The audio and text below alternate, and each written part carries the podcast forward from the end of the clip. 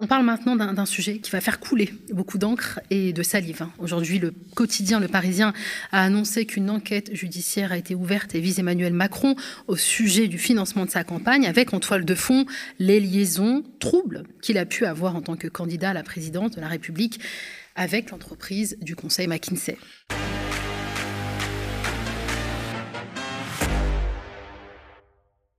Alors Nadia, euh, dans cette affaire, tout mm. commence par ce qu'on a appelé le McKinsey Gate.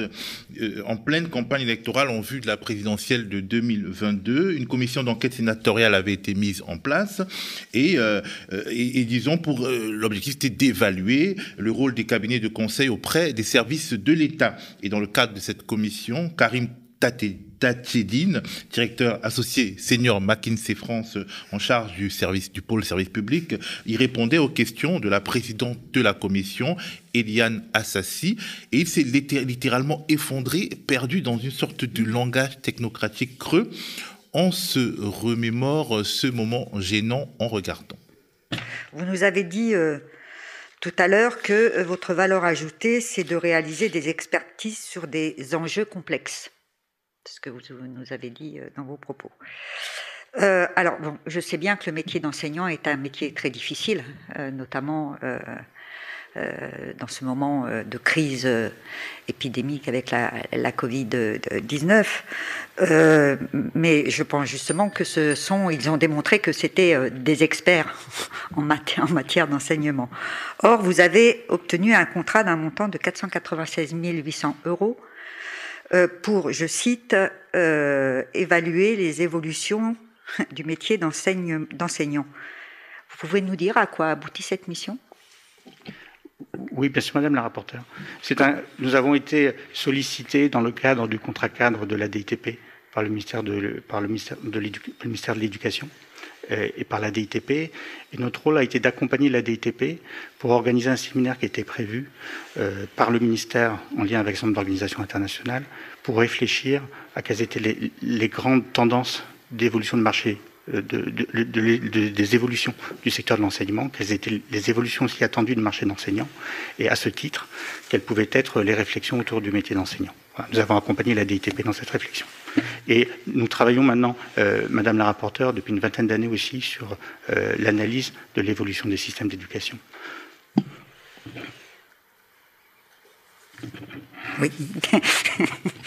Je trouve que cette réponse est un peu imprécise quand même, parce que c'est, un sujet euh, qui a qui pourrait être un sujet d'ampleur. Euh, et le, contrat n'est quand même pas, enfin, euh, c'est une somme assez conséquente euh, quand même. Donc, ça aboutit à quoi précisément? Ça a conduit, Madame la rapporteure, à, l'ensemble de, travaux qui ont été réalisés avec à la fois la DITP et le ministère de l'Éducation. Donc, il s'agissait d'une part de travaux de benchmarking, de comparaison de quelles avaient été les évolutions faites par un ensemble de pays européens pour euh, anticiper les évolutions du métier d'enseignant. Euh, bien analyser également quelles étaient les évolutions des systèmes éducatifs, notamment de pilotage du système éducatif dans l'ensemble des pays européens, et donc réfléchir à un certain nombre de thèmes de réflexion qui étaient prévus pour la tenue d'un séminaire avec les, les, responsables enseignants qui était prévu en février 2021. Madame Donc il y avait des responsables, des enseignants qui collaboraient hein oui, Madame la rapporteure, mais je, n'ai pas directement piloté ces travaux. Euh, je pilote l'ensemble du secteur et j'ai des collègues qui, qui, sont spécialistes de ces problématiques d'évolution de l'enseignement, Madame la rapporteure. D'accord. Merci. Sophie, est-ce que tu peux vulgariser ce que vient de dire ce monsieur? Ah non, j'en suis bien incapable. de réfléchir à la sur la réflexion, c'est trop difficile pour moi. En tout cas, euh, progressivement, après ce moment gênant, l'opinion apprend que les services de McKinsey, dans le cadre de la stratégie gouvernementale de gestion du Covid, ont coûté plus de 12 millions d'euros à l'État, que son implication dans la gestion de la réforme des APL a coûté aux contribuables 4 millions d'euros et surtout, on s'intéresse à Karim Tachedine. Karim Tachedine, qui est une vieille connaissance d'Emmanuel Macron. Les deux hommes avaient travaillé ensemble dans le cadre de la commission Attali. Et Tachedine bossait comme un bénévole commissionné par McKinsey. La commission Attali pour la libération de la croissance française, qui préconisait déjà un certain nombre de mesures, comme la fin du monopole des taxis et en filigrane l'ubérisation de l'économie. Alors quand Macron arrive au ministère de l'économie, ben revoilà Tadjedine qui vient le conseiller, toujours missionné par McKinsey, toujours à titre bénévole. C'est le même modus operandi qui sera utilisé quand Tadjedine et d'autres cadres de McKinsey rejoindront la campagne Macron de 2017 avec armes et bagages, Tadjedine se servant même de son adresse professionnelle pour échanger dans ce cadre pourtant strictement politique, dans le cadre d'une opération de conquête du pouvoir. Toutes ces choses, on les a su au premier trimestre de cette année dans le cadre de ce qu'on appelait le Mackenzie Gate, qui n'a à l'époque eu aucune conséquence réelle puisque Macron a été réélu. Mais voilà, aujourd'hui, on apprend qu'il existe assez d'éléments justifiant l'ouverture d'une information judiciaire pour financement illégal de campagne et favoritisme. Alors, que dit le communiqué du parquet qui suit les révélations du Parisien. Il dit qu'en réalité, il s'agit de trois procédures. Premièrement, une enquête préliminaire pour blanchiment de fraude fiscale aggravée visant le groupe McKinsey, dont on avait appris suite au mensonge de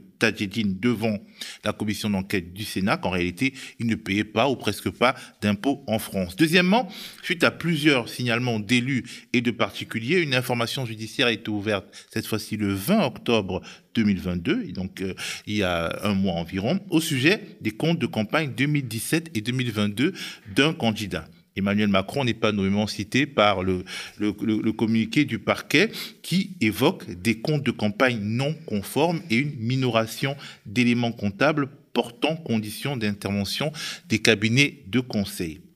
Et troisièmement, suite à plusieurs plaintes d'élus et d'associations, une information judiciaire a été ouverte des chefs de favoritisme et de recel de favoritisme. Bref, la coupe est pleine et les prochains jours pourront pourraient bien nous en dire plus. Mais est-ce qu'il risque vraiment quelque chose Emmanuel Macron, qui bénéficie de son immunité présidentielle? Ah bah, Jusqu'au jour euh, où il quittera l'Élysée, il ne risque rien.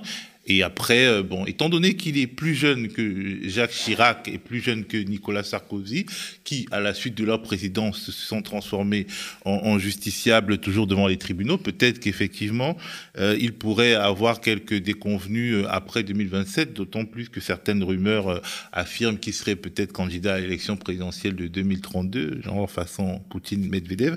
Bref, globalement, en l'état actuel du droit français, il n'a pas grand-chose à craindre en tant que président de la République, puisqu'on se rappelle que bah, justement euh, la, demande de commission d'enquête sur les Uber Files, qui était euh, faite par la France insoumise, était bloquée par les préventions des députés macronistes et LR qui estimaient que mettre en cause le président de la République sur des faits qui datent d'avant son accession à la présidence de la République, c'était déjà remettre en cause le principe d'irresponsabilité du chef de l'État. Alors c'est notre République, ce sont nos institutions.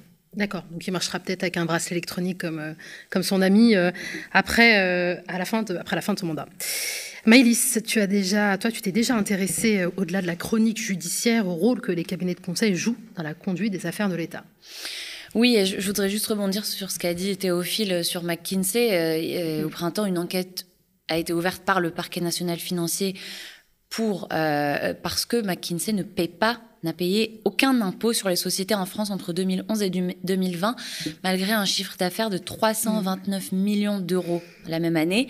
Donc il y a une enquête préliminaire en cours. Donc voilà les gens qui prennent des décisions, qui ont une influence croissante sur les décisions mm. publiques.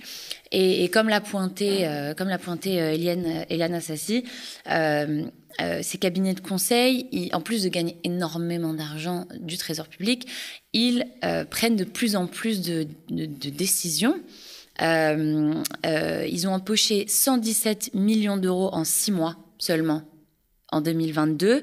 Euh, dans l'ordre, c'est Capgemini, Soprasteria et McKinsey qui ont été les plus présents. Et euh, alors, ça représente une légère baisse, donc 131 millions euh, d'euros les six premiers mois de 2021. Mais bon, on voit bien que tout ça est assez stable, que leur présence est bien assise dans les milieux de, de pouvoir.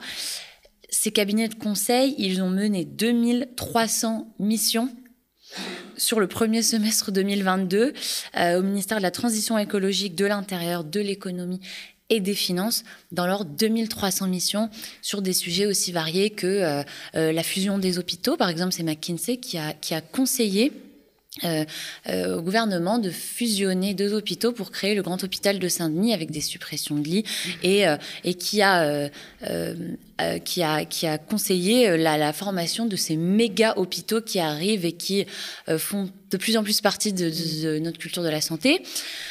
Voilà un petit peu la, place qu'ils occupent. Avec euh, cette information judiciaire, peut-être que tout ça va être euh, remis en cause. En tout cas, pour l'instant, ils sont bien là et euh, ils remplacent nos hauts fonctionnaires qui sont payés par nos impôts aussi. Chers auditeurs du média, vous aimez nous écouter? Vous êtes la garantie de notre liberté et de notre indépendance et nous avons besoin de vous pour continuer. Devenez sociaux et abonnez-vous sur lemediatv.fr/soutien.